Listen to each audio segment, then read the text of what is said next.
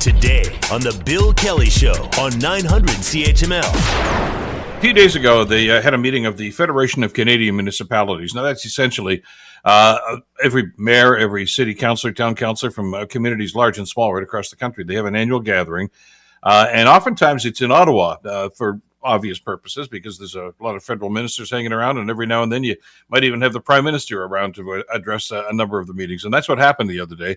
Uh, prime Minister Trudeau did address the, uh, the FCM, as they call it, and, uh, and talked about his government's assistance programs and all the work that he's trying to do on key issues uh, like housing, transit, and announced a long term infrastructure plan focusing on housing is going to be revealed in the fall. We need to increase the supply of housing. It's that simple. Our government wants to see housing construction double over the coming years. Now, no single order of government can solve this alone, but we're putting real dollars behind this target. This isn't easy work. And we know that accelerating the housing pipeline comes with costs to you. That's why we're stepping up with $4 billion to be your partners in this work and and on and on it went with uh, some other promises about government spending, and and of course we know with Chrystia Freeland's budget a while ago that uh, they talked about some spending programs too. But but let's put this in perspective right now. Uh, we're having some rough times economically. We're trying to climb out of uh, a, a, tough economic time because of the pandemic and shutdowns, etc.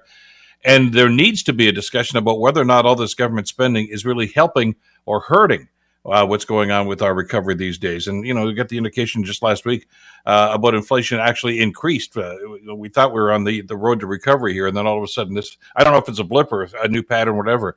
But to get some perspective on this, we're so pleased to welcome my next guest back to the program to talk about these things. Uh, Moshe Lander is a, a, senior economics lecturer at Concordia University. Uh, Moshe, always a pleasure. Thank you so much for the time today. Good morning. I, I, guess let's get right to the to, to the core question. Uh, you know, the Bank of Canada governor, Mr. Macklem, keeps telling us that the best way we're going to beat inflation and get our economy back on track is to reduce our spending. Uh, did uh, the government not get that email? They did. Um, you know, I actually saw the uh, prime minister speak in person in Winnipeg last week, and he was actually saying during his his talk that uh, they are trying to manage their spending because they recognize that uh, excessive spending is inflationary and not helping the problem. Uh, I, I think the the catch for them is that where they want to cut back on their spending, they have to deal with blowback from people that are already the recipients of that spending, saying, "Wait, why am I being the target here to solve your problem?" Well, because people are always going to look to government to try to get us out of a hole. I mean, you know, he used the example of housing, the clip we just played here. Uh, of course, we all know that we need housing. We need more housing starts, et cetera. And and the federal government absolutely has a role to play there, maybe a key role to play in in in, in that project as we try to get back on our feet from that standpoint. Uh, but at the same time, you know, when you look at the inflation numbers and where we're going, uh, when to, as as you heard him in the clip there, he says, you know, that's our money, but there's an implication to that too. Not only are they spending money uh, that, that we send there every year, a lot of it mine from what I just saw my my income tax uh, from last month, but over and above that, it's it's keeping inflation alive, which is costing us even more money on a personal level anyway.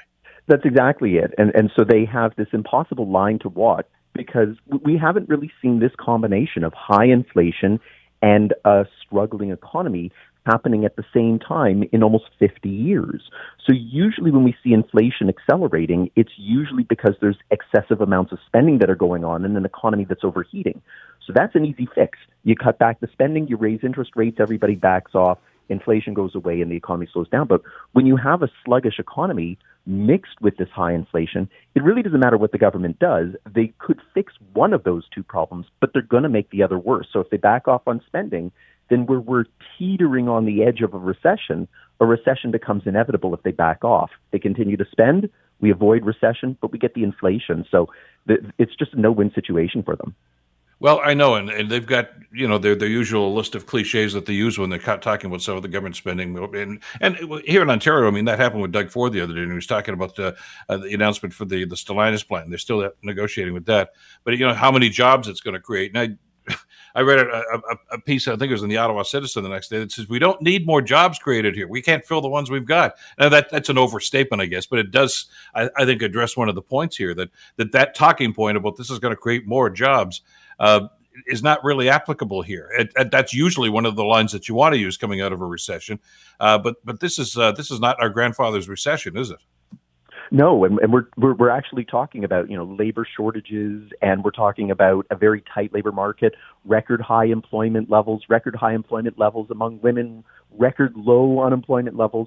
You're right. We don't need more jobs necessarily.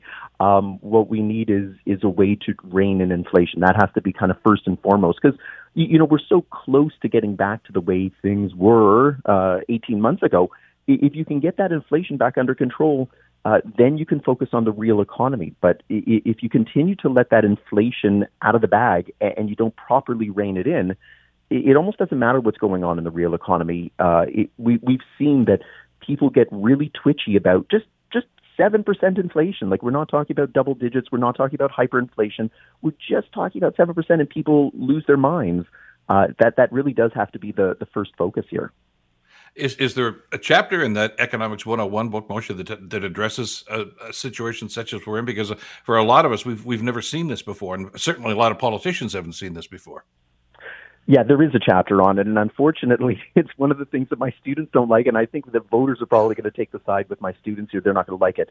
Um, the, the best solution here is you put your hands in your pockets and you say, "This will have to fix itself," because it's the only way that you can bring the economy uh, back under control with inflation and eliminate the recession. And so, one way, for example, for it to happen is for wage demands to be tempered. You know, we saw a PSAC strike settled uh, with not crazy wage increases, but certainly above average.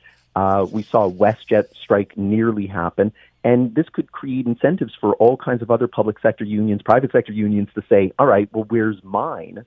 Um, if if the government were to put their hands in their pocket and just say, we're we're not getting involved.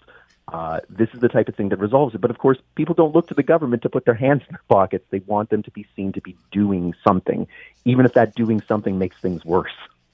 Well, and to that point, I mean, when we see uh, reports, uh, the, the one I was looking at over the weekend anyway, uh, that says that you know, Canada's spending policies, as, as frugal as the Prime Minister would like us to believe that they are, are probably help or hurting the, the, the, recovery that we're shooting for here. And in the global picture, and you've talked to us about this before, Moshe, if, if we're not in a stable economic situation, uh, you can forget about it foreign investment. They're not going to look to Canada and say that looks like a pretty stable place. They got their act together. Uh, let's let's do that. And and I'm not suggesting that's, for instance, why Stellantis is, is now playing the game. That's, I think there's a whole different motivation there. But but foreign investors, are, we, which we need desperately in this country, are going to think twice about Canada until we can get our act together economically. Yeah, absolutely. And and it's one of those things that whenever we hear the, the government talking about the problems that we find ourselves in, watch how fast they point out, even though our situation is bad, we're the least bad among the G7, right? They keep trying to send that message out to foreign investors that, look, it, it might not be a perfect situation that we have here, but we're better than most. Uh, and hopefully that's enough to try and overcome the, the reflexive dislike for, uh, for investors to try and find Canada uh, an attractive place to be which is when the game starts, isn't it? Though you know, in other words, you know, they we can say to uh, you know investor A, whoever that might be, uh, you know, bring your money here. Uh, you know, we're, we're even better off than our friends in the states right now. we have got a better opportunity here.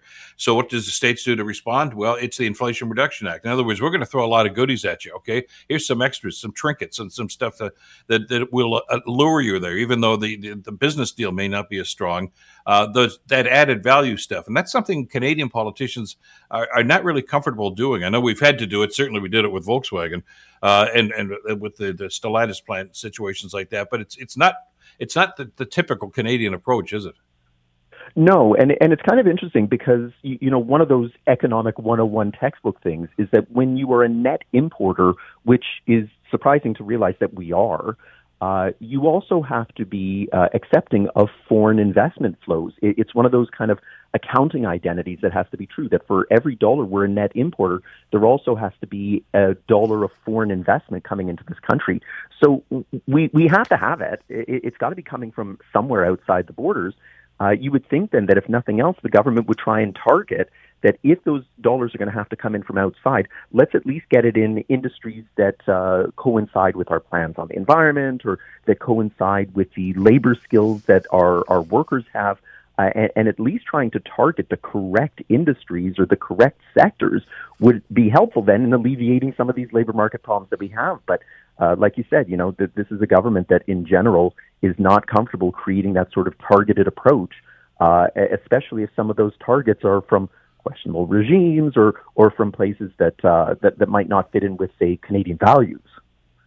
Moshe, how uncomfortable is this government? I mean, this particular federal government right now, uh, with that circumstance, because this is a government that, that as you say, has established their priorities. Uh, you know, in, environmental issues, etc. You know, there's a debate when, whether or not they're really pipeline friendly or really in, industrial friendly, etc., etc. Uh, but it's costing an awful lot of money for them to do this, and they've got to know as they, they're writing the check for the environmental issues uh, that at the same time they're hurting their own cause because of the inflationary pressures that it's it's putting on them right now.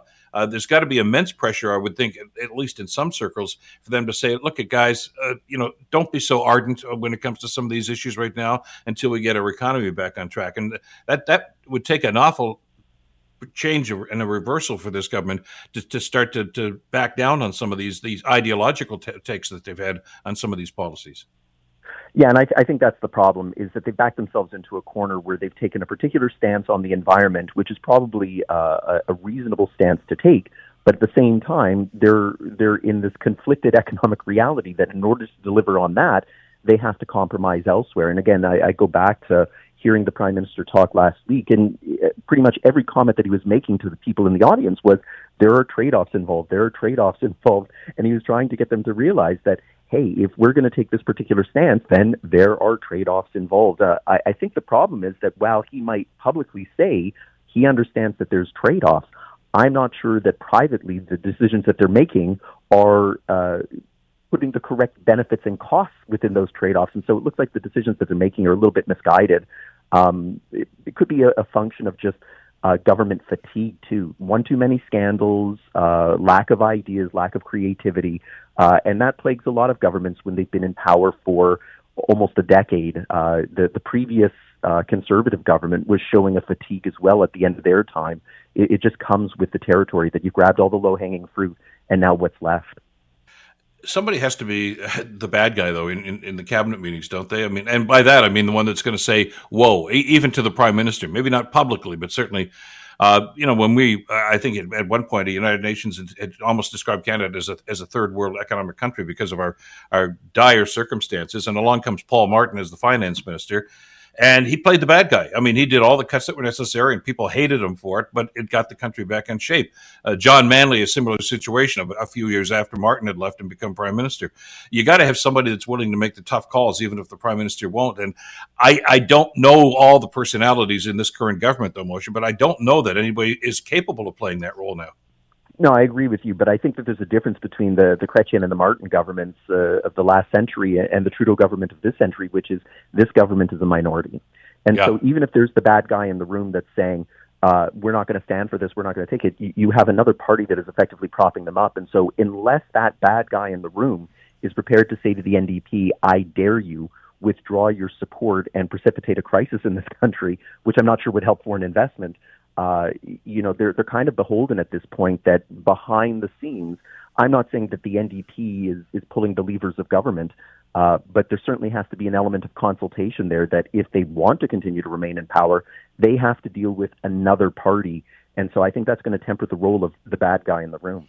So, do we just have to come to grips with the fact that and, and accept the fact that, that our recovery is probably not going to be as as as rapid as, as we would like it to be? You know, the uh, Mr. Macklem's uh, suggestions about you know having inflation under control by uh, late this year, early next year, uh, just may be off by a little bit.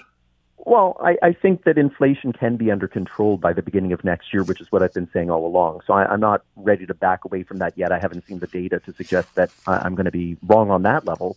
Um, but yeah, you know, if, if we're talking about will Canada avoid a recession or uh, will we will we fall into one, I, I think that the government is kind of constrained uh, in their ability to make sure that we avoid it. The good news is I've been saying all along that if we do tip into recession, it's not going to be our fathers, our grandfathers' recession. It's not going to be deep. It's not going to be long. And so there is a merit to what they're saying that we are the best among the G7 at least. And so whatever it is that we suffer, uh, isn't going to be catastrophic or, or terribly damaging. It's just unfortunate that uh, the government can't be doing more at this point to, to alleviate.